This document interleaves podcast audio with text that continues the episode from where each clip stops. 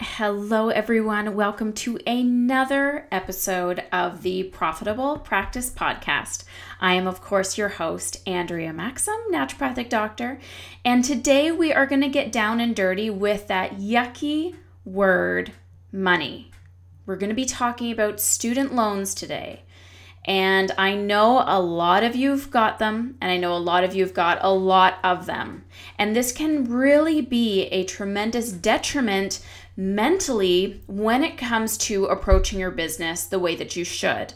So it was my pleasure to bring Travis Hornsby on to talk about all about student loaning and proper planning and financial budgeting and also talking about, you know, the the emotional side of having student loans when it comes to partnerships and you know wanting the type of lifestyle that you think that you deserve now that you've graduated from your you know healthcare school or college so this is something that i definitely um, have been learning and and reading a lot about is my relationship with money and for a lot of us, it comes with a very negative, scary, you know, I don't even want to look at my bank account. I don't even want to know how much is on my credit card statement.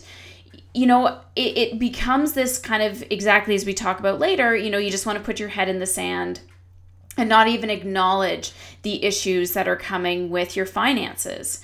And I can tell you that one of the things that I promised myself is when it comes to money and making investments on me and my business, I always knew that I had the drive to win big.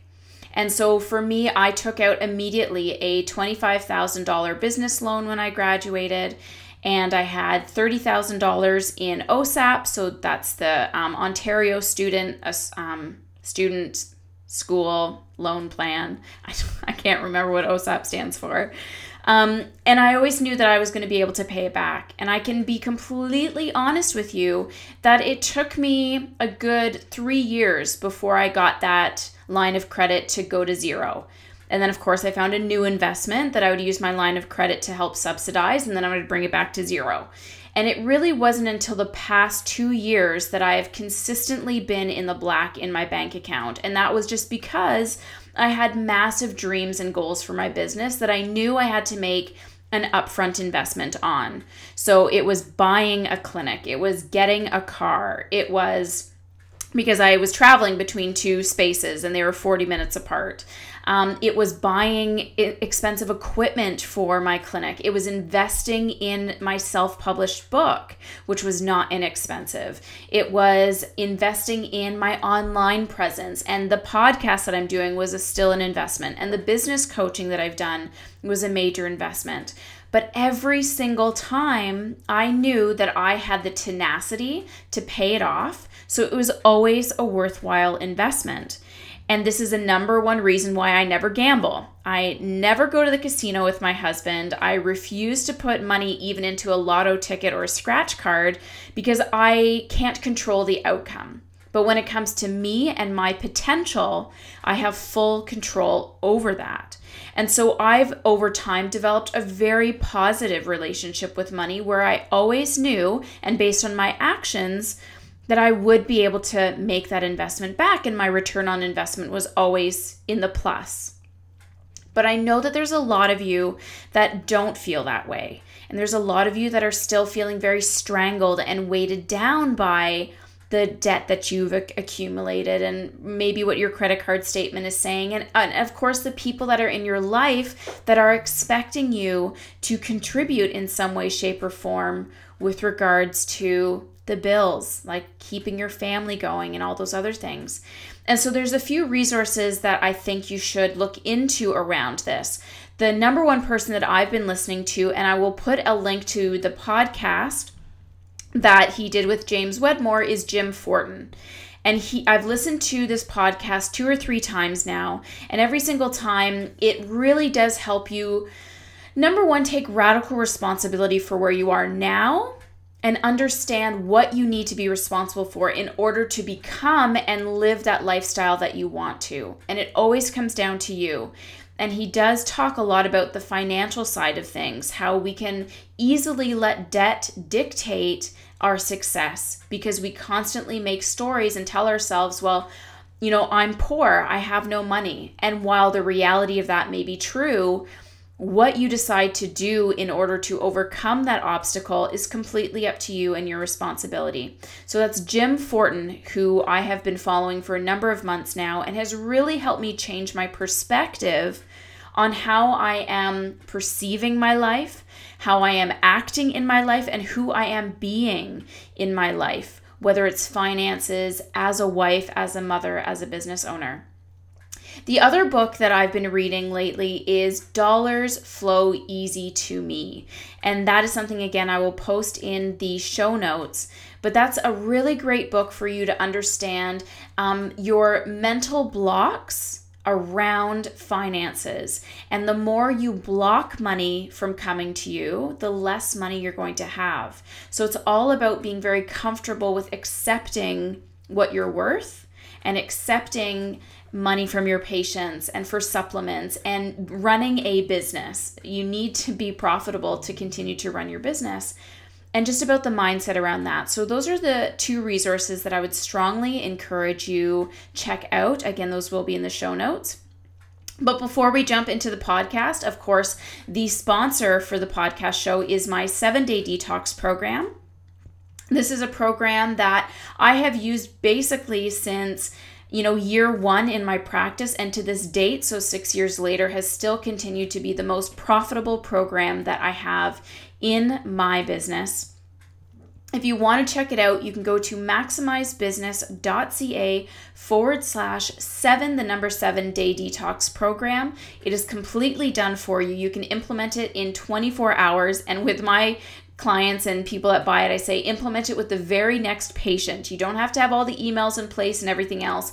Just start running it in your practice and it is again the biggest reason why I get word of re- word of mouth referrals and my patients continuously come back and repeat the 7-day detox completely on their own volition. Um, so it is a really easy program to run and it's a great way to make some passive revenue as well and some more revenue in your business. So go to maximizedbusiness.ca forward slash seven day detox program and download that now. Okay, let's jump into the interview with Travis. Hello, Travis. Thank you so much for being on the Profitable Practice podcast. Um, just give everybody kind of a bit of a background on who you are and how you got into this particular topic that we're going to be talking about today. Sure. Well, I uh, I started dating this uh, this woman, my my wife now, and uh, we had this conversation, you know, the money conversation, and she told me, hey, by the way, you know, I have six figures in, in student loans. And I said, oh, okay, that's interesting. You know, I hadn't had to deal with that in my life until then. And I decided, well, I, I can help figure this out. Like, I'm a bond trader. I, I used to, you know, work in kind of like the Wall Street world and everything. And so I'm going to make a model and I'm going to figure out a plan for us to how to pay this back. And so I thought it was going to be real straightforward. And then I did it, and it was a lot more complicated. Um, so for Americans, there's just all these different repayment plans, and they're always changing, and they've got all these different companies that manage your loans, and they seem to change every you know few years or even few months in some cases. And uh, so I just decided, well, this is too. I want to help people figure out uh, these, you know, figure out how to make a plan to pay back their giant student loans because it's the number one financial challenge in their life, right? And so I started initially just doing it for for friends, and then I decided to make it a full time business, and now we've uh, consulted on about about 240 million or so of student debt uh, since I started this officially back in October 2016. So that's almost real money. wow and just thinking about it, thinking about the finances, like as soon as we start talking money, there's this whole stigma around talking about our finances and looking at our numbers. And if anybody is like my husband, he just doesn't even open his bills half the time. He just like gives them money and says, I hope that this is paying things off, right?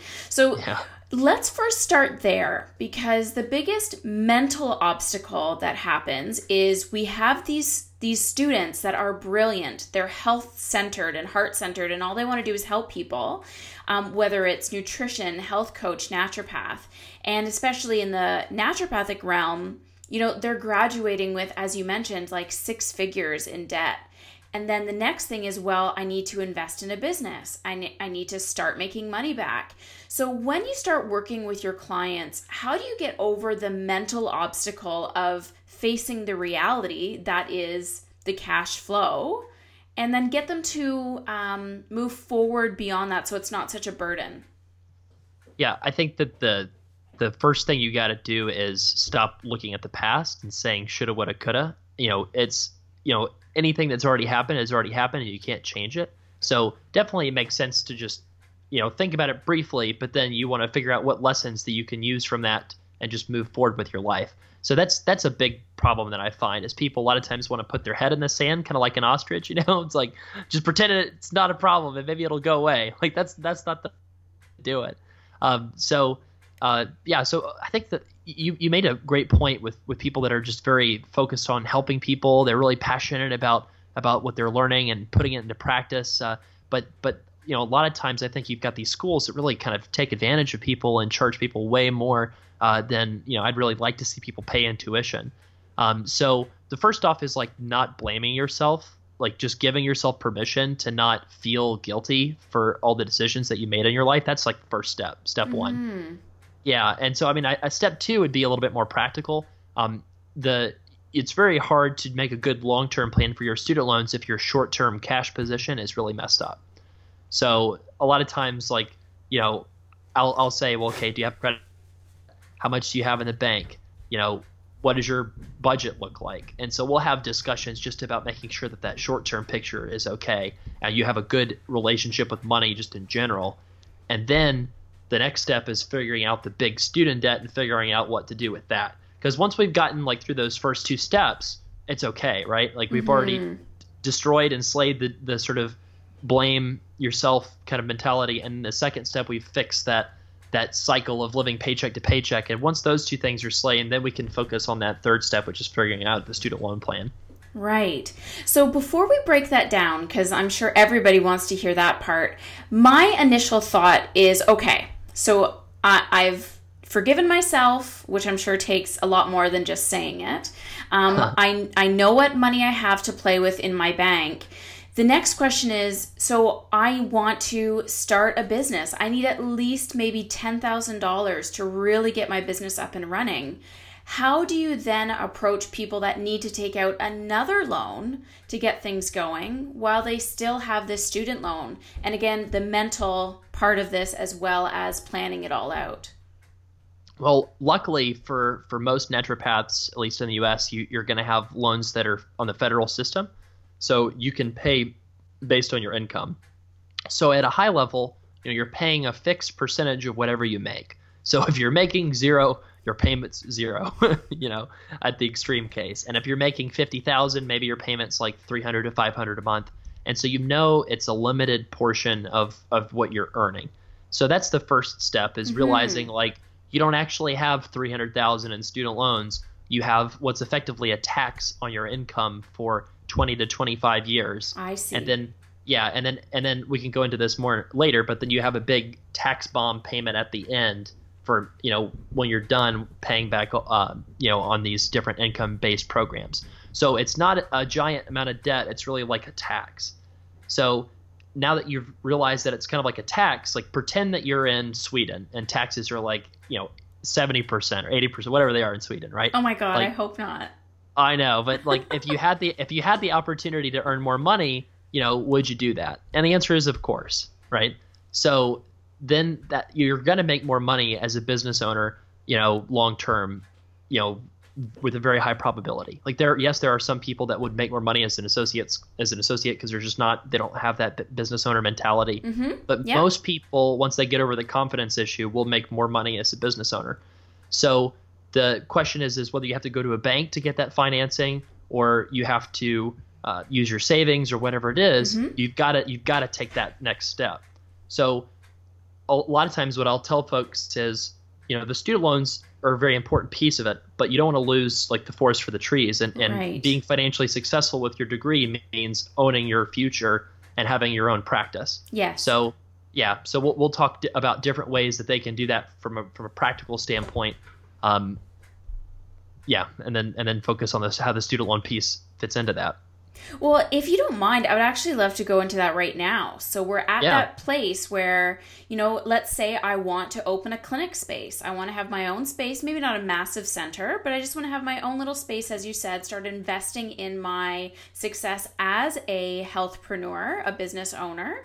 Um, so, how do I start navigating that and planning things appropriately? So, again, you know, another big falter that I see is we have this perception when we want to open a space, it has to be massive. It has to like throw as much money into it, make the walls as beautiful as they are, get the most expensive furniture, like have it look perfect right out of the gate. And yet we still haven't even seen one patient yet.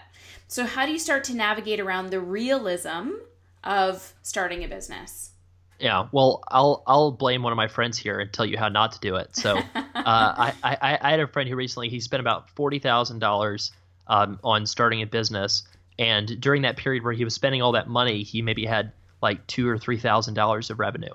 So what he was doing was trying to get to the point where he was already you know investing in things to scale, but he didn't even have that basic foundation laid yet. Yeah. So what I would tell anybody who's starting a naturopath business is you want to keep your fixed costs very low, as low as possible, and that not, doesn't include just your business. That's your personal life too. Mhm. So so many people like they graduate after all this arduous work and higher education. They're like, you know what? I'm a doctor. I'm going to go out and I'm going to buy a a car because normal adults with my level of Right, education right. deserve a car, right? Or a house, or you know, a trip to uh, the Caribbean or whatever it is. And so that that first step is at least for this period where you're going to experiment having your own business. That stuff has to not not exist or be very limited. So you're kind of living like you're in a desperation, uh, poverty mode for those first two or three years of business, and having that expectation with you and your family that it's going to be really lean. You know, you're Mhm. not going to go out to eat all that much. You're not going to have a, a big car payment. You're if you're going to buy a house, you're going to delay that goal and really making yourself as as you know removing as much stress as possible by Mhm. having low fixed costs. So it's like the personal side of the equation, and then for the business side of the equation, you know, get creative. You know, you don't have to necessarily take out this giant space. Like start small. You know, undercharge for your services perhaps at first because you know if you charge what an experienced doctor is, uh, you know maybe people aren't going to come see you right away because Mhm. you're not offering a compelling reason. Mhm. So so if you if you give away your services at a lower price point, or you take uh, you know you, you accept more generous uh, um, or I should say less generous uh, plans you know from people, uh, then then you'll get that revenue in the door, and then once it's coming in the door and you have some level of profitability, even if it's really small. Then you can optimize things. Yeah. You can say, okay, maybe we don't take this plan because the reimbursement's really low, or maybe we, uh, you know, get a bigger space because we're overflowing on patients and we're working, you know, 7 a.m. to 7 p.m. and that's not sustainable. So those are a couple tips.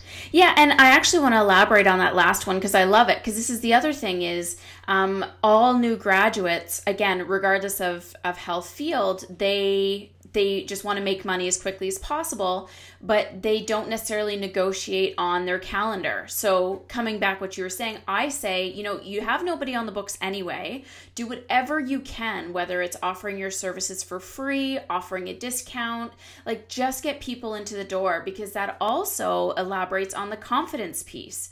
And the faster you can get your confidence level up, the faster you're going to see those um, changes in your patients, the faster you can start to raise your rates, and all of this starts to snowball much faster. But again, it's sort of like, well, I don't want to charge low rates because I think I'm worth more. And yet your calendar is like bare bones empty. So just get people in the door to at least manifest that flow and then start to elaborate on things. So I I really really appreciate that.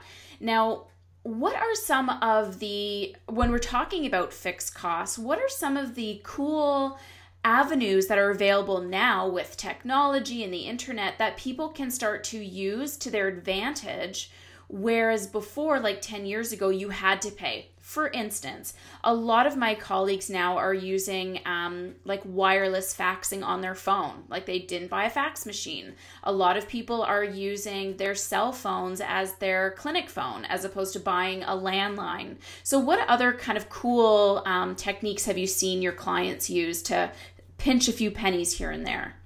Yeah, um, hmm. I would say um, that's a great question. So, so there's a lot of really expensive healthcare focused software out there mm-hmm. that you're supposed to buy because it's the latest and the greatest and it's compliant with everything. And uh, I mean, I think that you want to go as simple as and effective as possible to the extent that you can.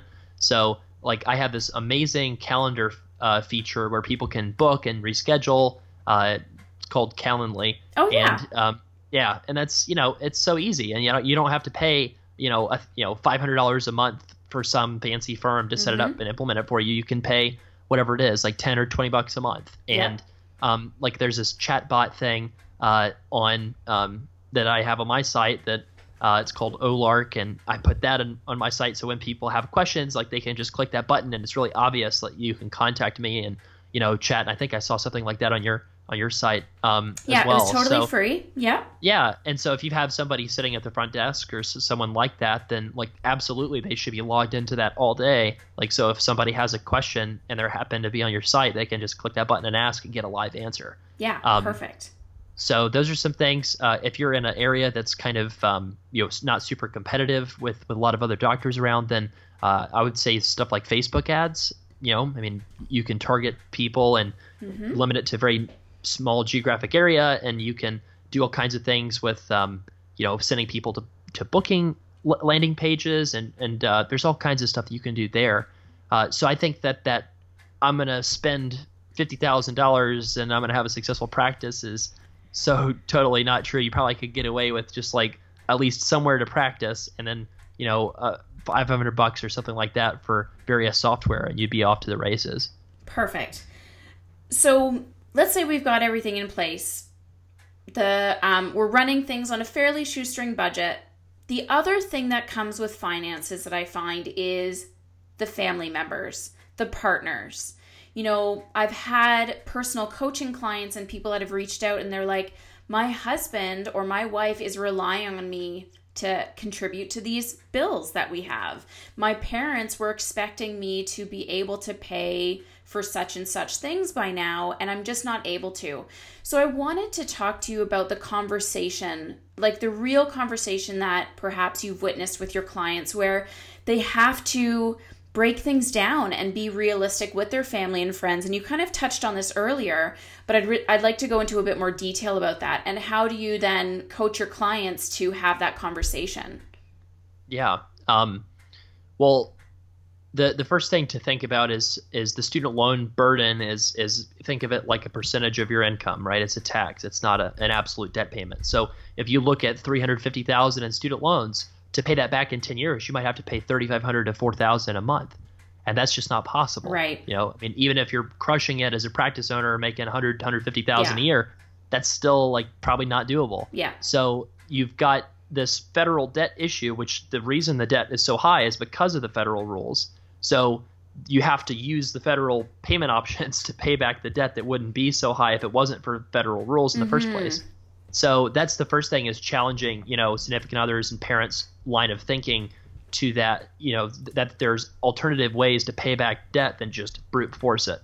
And, you know, for people who owe more than double their incomes, that's kind of like the unofficial guideline I use. Um, that's that's when you need to have that conversation with partners like, hey, I'm I don't have to pay this giant amount towards my student debt because we're going to use a different strategy for that. In terms of like income, which maybe I'm hearing a little bit in that question, like maybe you expected to make more money than you're yes. making right now. And you thought that, you know, the admissions people told you that this was going to be an easy ticket to making a great income and you get out of school and you start working and then suddenly you find out that it's not right? Mm-hmm. um, or it's not at least what you thought it was going to be. Not as easy. It's not as easy not yeah. easy yeah. Yeah i mean so so the thing that i would say there is do you earn more than if you worked as a teacher at a school? Mm-hmm. you know most people will say yes to that. I mean there's some extreme examples where people will still be struggling um, to, to find a job or make make an income. Um, so if if you're making more money than a you know teacher at school or a janitor or somebody like that like view that as a win that you're earning a decent living more than the majority of people out there in, in the country at large, right? Mm-hmm. And it's all about savings rate and how much you spend. Yes. So if you make sixty thousand a year, but you save fifty percent of your income, um, you're going to be a lot wealthier than the physician that makes one hundred fifty or two hundred thousand a year, but has a ten percent savings rate. You got um, it. So that's you know, I've I've worked with people that are on track to be multimillionaires that barely make fifty thousand dollars a year, and it's just because they have rock bottom expenses and they're very modest with their budgets. Mm-hmm. So, um, yeah, I think that for for that spending, like the expectation of your you contributing, um, I, I, think that, that that's that's a conversation that happens in a lot of couples, like mm-hmm. that you mm-hmm. don't, you know, you know, variety of reasons. So I guess I would just say, um, if you're concerned that you're not contributing enough, maybe first have that money conversation in general with your spouse like mm-hmm. what are our goals like what how much we want going to savings versus spending and all that and then if you're you know i mean hopefully you, you have somebody that's understanding that will work with you and everything but mm-hmm. just make sure that your savings rate is is high and that you're living as if you you know are a couple notches down the you know socioeconomic like prestige ladder if that makes yes. sense yeah. So let's get into the planning part. So you've you've touched on it um, quite a bit about how to create that great financial plan. Um, obviously, keeping your expenses as low as possible. I completely agree. Like you should not be having frivolous a frivolous lifestyle for the first couple of years. Like I'm not too shameful to say I lived with my parents for the first three years of my business and I refused to move out of my parents' house unless I was living with somebody else. Like I wasn't to try to be some like big fancy adult and have my own space because I was an adult. I was like, forget it. I'm not throwing money away just for rent so I can say I live in my own apartment. I was so fine living at my parents' place until I met my now husband and we bought a house together and split all of the costs. So, how what are some easy techniques that people could start to really implement today? And I try to have as much tangible action steps as we can with these shows that they can start to like put their money into proper boxes and make sure that they're following a, a, a realistic plan. And perhaps you have, like you mentioned, you know, if you're saving 50% or even 20%, you know, that's putting you at a much better advantage than if you're blowing all your money except for like 5% every year. So I know that was a really long question, but could you kind of start yeah. breaking down a great payment plan? Yeah, well, I'll do it for the folks that have a lot of student debt on the American federal system because that's what I really deal with the most. So, say you've got more than 100,000 of student loans, you know, what what do you do? What, what is your first step? So the first thing is I would want you to be either on the pay as you earn program or the revised pay as you earn program. Mm-hmm. So it's going to be one of those two. And if you're on something else, there's a really solid chance that you're costing yourself tens of thousands of dollars a year. Um, you know, if, if you have a lot of debt, at least thousands. So it really does need to be one of those two plans. The other thing is, should you be filing your taxes together as a married couple or separately? Mm. So I see a big problem with this. People, uh, it's, it's just funny. Like every time I look at one, usually people are making a mistake the way they do it. So if you file your taxes separately as as a couple, uh, then there needs to be a really clear reason why you're doing that to limit your student loan payment. So you're doing pay as you earn or revised pay as you earn, and that's just going to have a that's going to cause 10% of your income to go towards your student loans. So that's going to limit your payment, but the loans are going to keep growing, and you're going to see the debt balloon, and it's going to cause a psychological impact on you and you're going to see that debt and you're going to think oh my gosh this thing keeps growing and growing what do i do mm-hmm. and i model this for folks that i work with but i we can know like what that debt amount is going to be in 20 to 25 years like we can kind of project it out and figure out what that is. Mm-hmm. and then you're going to have this big debt amount so for most naturopaths you know you're working for yourself or you know you're not going to be working at a not-for-profit institution so you might have a hard time qualifying for the, the best American program, which is that public service loan forgiveness program. So that's like 10 years you pay on these programs and then you, you have no tax liability. That's not most people. Mm-hmm. So most nat- most naturopaths have to pay for 20 to 25 years. And then so you, that you're watching that debt balance grow, it's really big. And then at the end of it, you have to basically pay a ta- pay taxes on that forgiven balance as if it was a bonus. Right. So so that's going to be a big amount of money, in the future. And so to protect against that, you have to put away a certain amount of money every month. Got it. Yeah. So then the the question is is like what is that amount of money? Mm-hmm. Where should where should it go? You know, and then also the last final piece of it is when you're doing so much savings, you've got to figure out where uh, you've got to try to figure out ways to reduce your income and also grow your wealth. Yes. So um, a lot of people, you know, don't put anything into retirement savings. Like that's such a common problem with naturopaths and, and other folks. Um, you, you know, it's like, oh, I'm going to retire when I'm dead. Like that's my plan, you know? um, I'm just planning on staying on my parents' will. That's what that's our joke. I'm like, I just don't want to get off the will. Like, yeah, be, be, be, be nice, be nice to mom, be nice to Yeah. grandma, right? Um, so yeah, I mean, so the the cool thing is, is you can actually take charge of your own future and not have to rely on that. And um, so with some of that 50% savings rate or even 20% savings rate, you'd want to make it a goal to put as much into retirement as you possibly can. hmm And for for most people, um, the pre-tax, before-tax retirement plans are better because if you have student loans, because that simultaneously saves you money up front and it saves you money with having a lower student loan payment. Okay. So yeah, so so it's kind of a threefold thing. You make sure you're on the right plan for your student loans. That that's going to save you money. Then you're going to make sure you got the right amount of money going into the right account for that tax bomb, so that you don't have to freak out about it anymore. It's Mhm. like a it's a knowable, defined thing that you're preparing for. Yeah. And then that third that third thing is saving for retirement um, to make sure you have a, a secure future and you're optimizing your loans with lower payments. And then any extra, you know, go blow it on uh, you know having fun and you know going to to to you know see Taylor Swift or Lorde or somebody like that. I'm a, I'm assuming that those are your faves. That's why they Uh, came well- to you so quickly. my, yeah, my wife's taking me to see Lorde, and it's uh, there's a toss up as to whether or not we're going to go to the Taylor Swift concert next month. So well, I would like to go. yeah, Um, so the next question that's coming up to me is discipline. So I'm sure people are listening and they're like, yeah, yeah, yeah, I know I'm supposed to be doing this, but it's really hard for me to allocate my money or even know where to start. So while you're saying, you know, these are the logical things that you should do, what are my next steps? Are there like softwares or apps that you've um, given to your clients to say, here's how you can really manage what, you know, the money that came in this month, where it should allocate, or what would you recommend? Yeah, I mean, we'll actually have we have a CFP on staff um, that pe- if people have very sort of severe budget issues. What we actually have a separate like budget consult thing, uh, and what he does is uses Ment.com, and we just ex- Men.com, M E uh, N. Ment Ment so Oh. M I N T dot com. Okay. Um, yeah, Mint.com, and it's just a, a financial tracking uh, software. It's free, Okay. and you can you can upload all of your account information, your credit cards, your bank accounts, and you can see what you're spending money on. That's the first step is to know Mhm. where it's all going. And one of the tools that we use is we'll have, and if it's like a couple, for example, we'll have um, people rank their top five spending areas in terms of importance to them. Got so- it.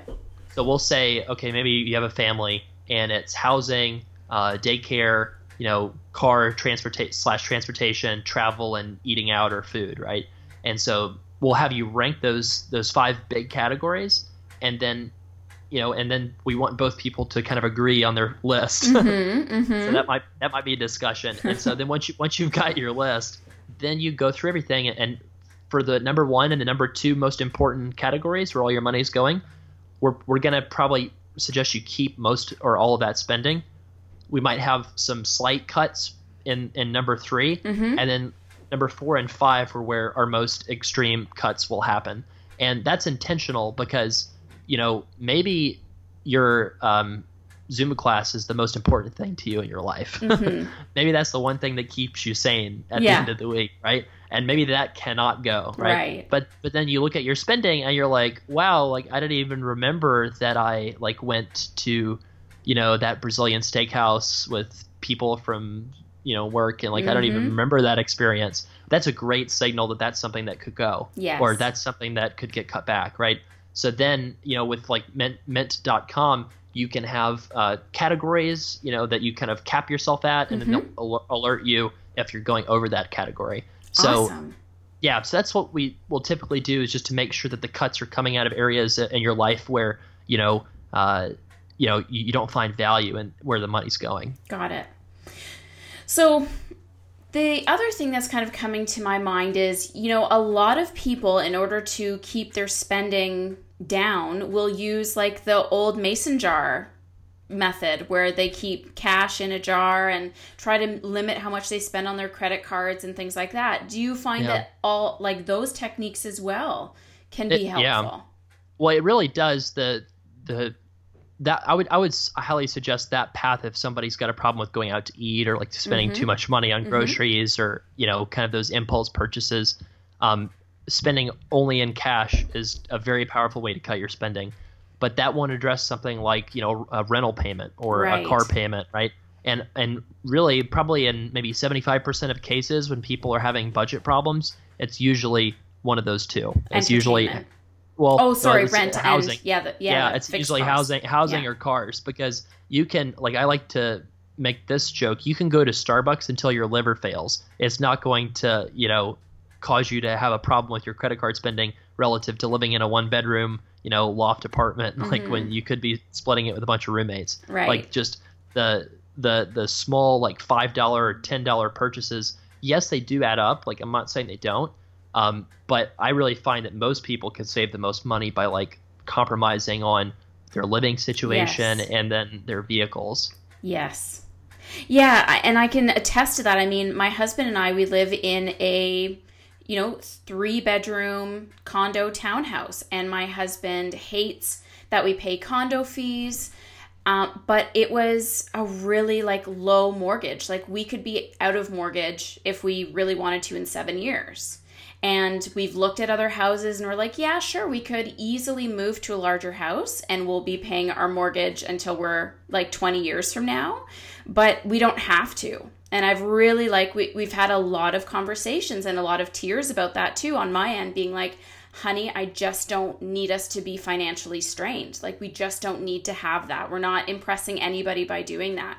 And same with cars. Like, we drive very modest vehicles because we want to have a life, right? We want to not be stressed out about finances and have savings in the bank. And it's amazing how we look at our friends even and how much they're in the $400,000, $500,000 homes and they have two kids and i'm just like well that means your property taxes are higher your costs to run the house are higher you have to pay for all of the fixing and the outdoor stuff like you know sometimes you just don't have to do that despite and my mom's a realtor and she's like well other people are doing it i was like well they don't have to pay our bills you know like it's so easy Yeah. to be persuaded by the stereotypical like lifestyle that you should have but I would I would just as much live in a tiny home. Like I tell my husband that's our retirement plan is we're moving into like one of those truck bed tiny homes. Like that is our plan. Well, yeah, I mean, I think it's about efficiency.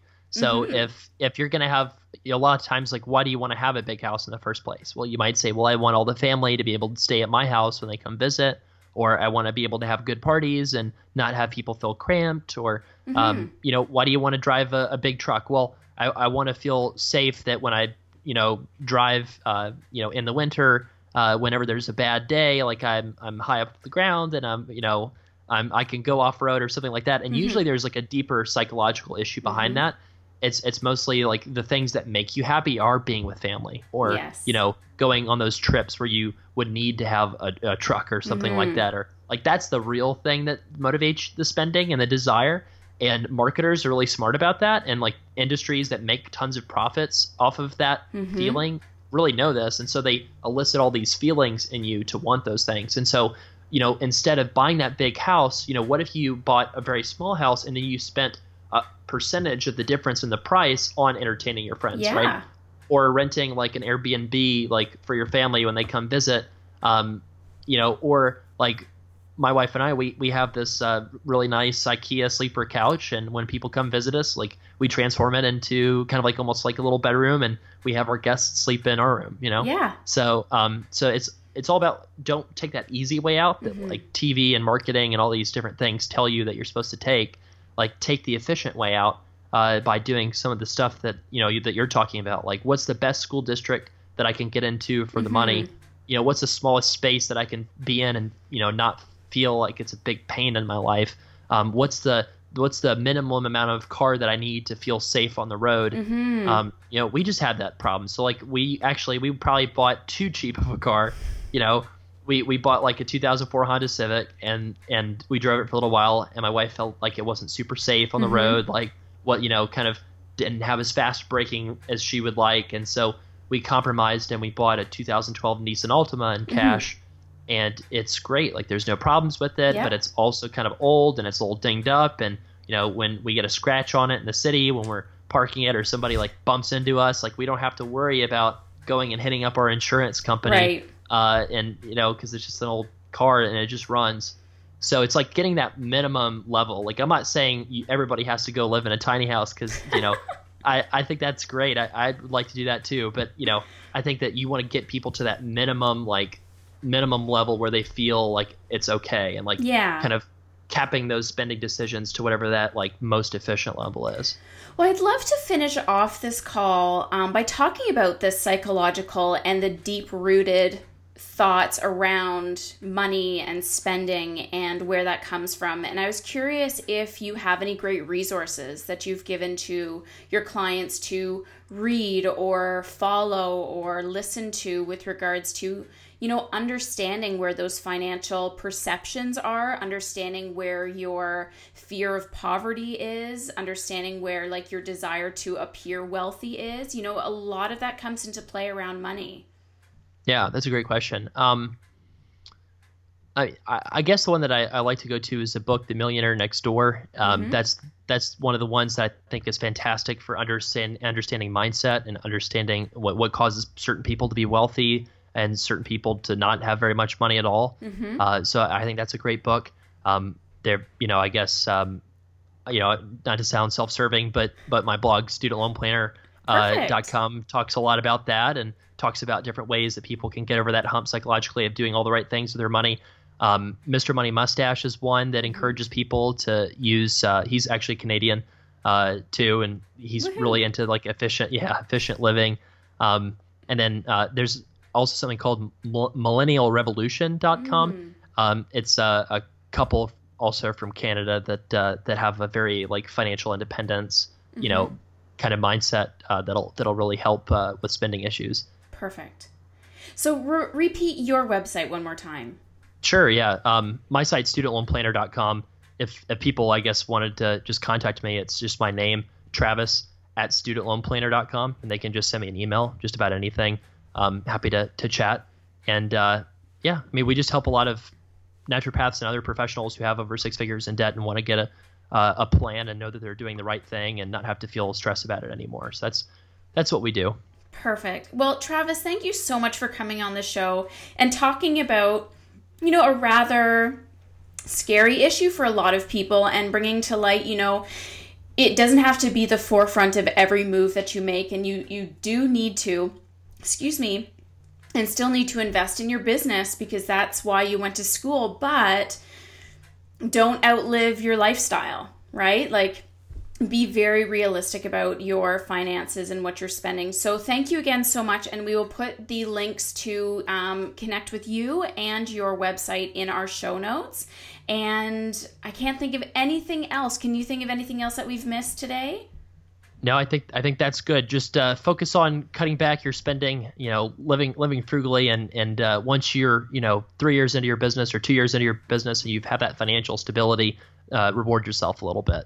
Yeah, I always keep the mantra that I am living the life that other people's couldn't um, imagine to have the life that others would dream of. So in the beginning, like, yeah, people are like, oh my God, I can't believe you're doing this. You're working long hours. You're, you know, living at your parents' house still.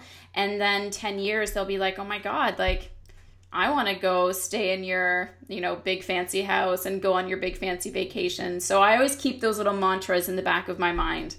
Yeah. Well, I mean, like owning your own business can double your income, like literally.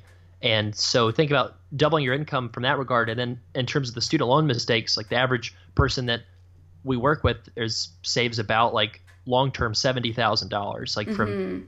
Optimizing their situation, making sure they're not making mistakes like that. So it's just get a plan, like know what you're doing, being intentional, go for that practice ownership goal, and and you can definitely be successful and uh, and you know stop blaming yourself. You know you can have a wonderful uh, path ahead no matter what your situation is. Cool. Thank you so much, Travis. Thanks, Andrea.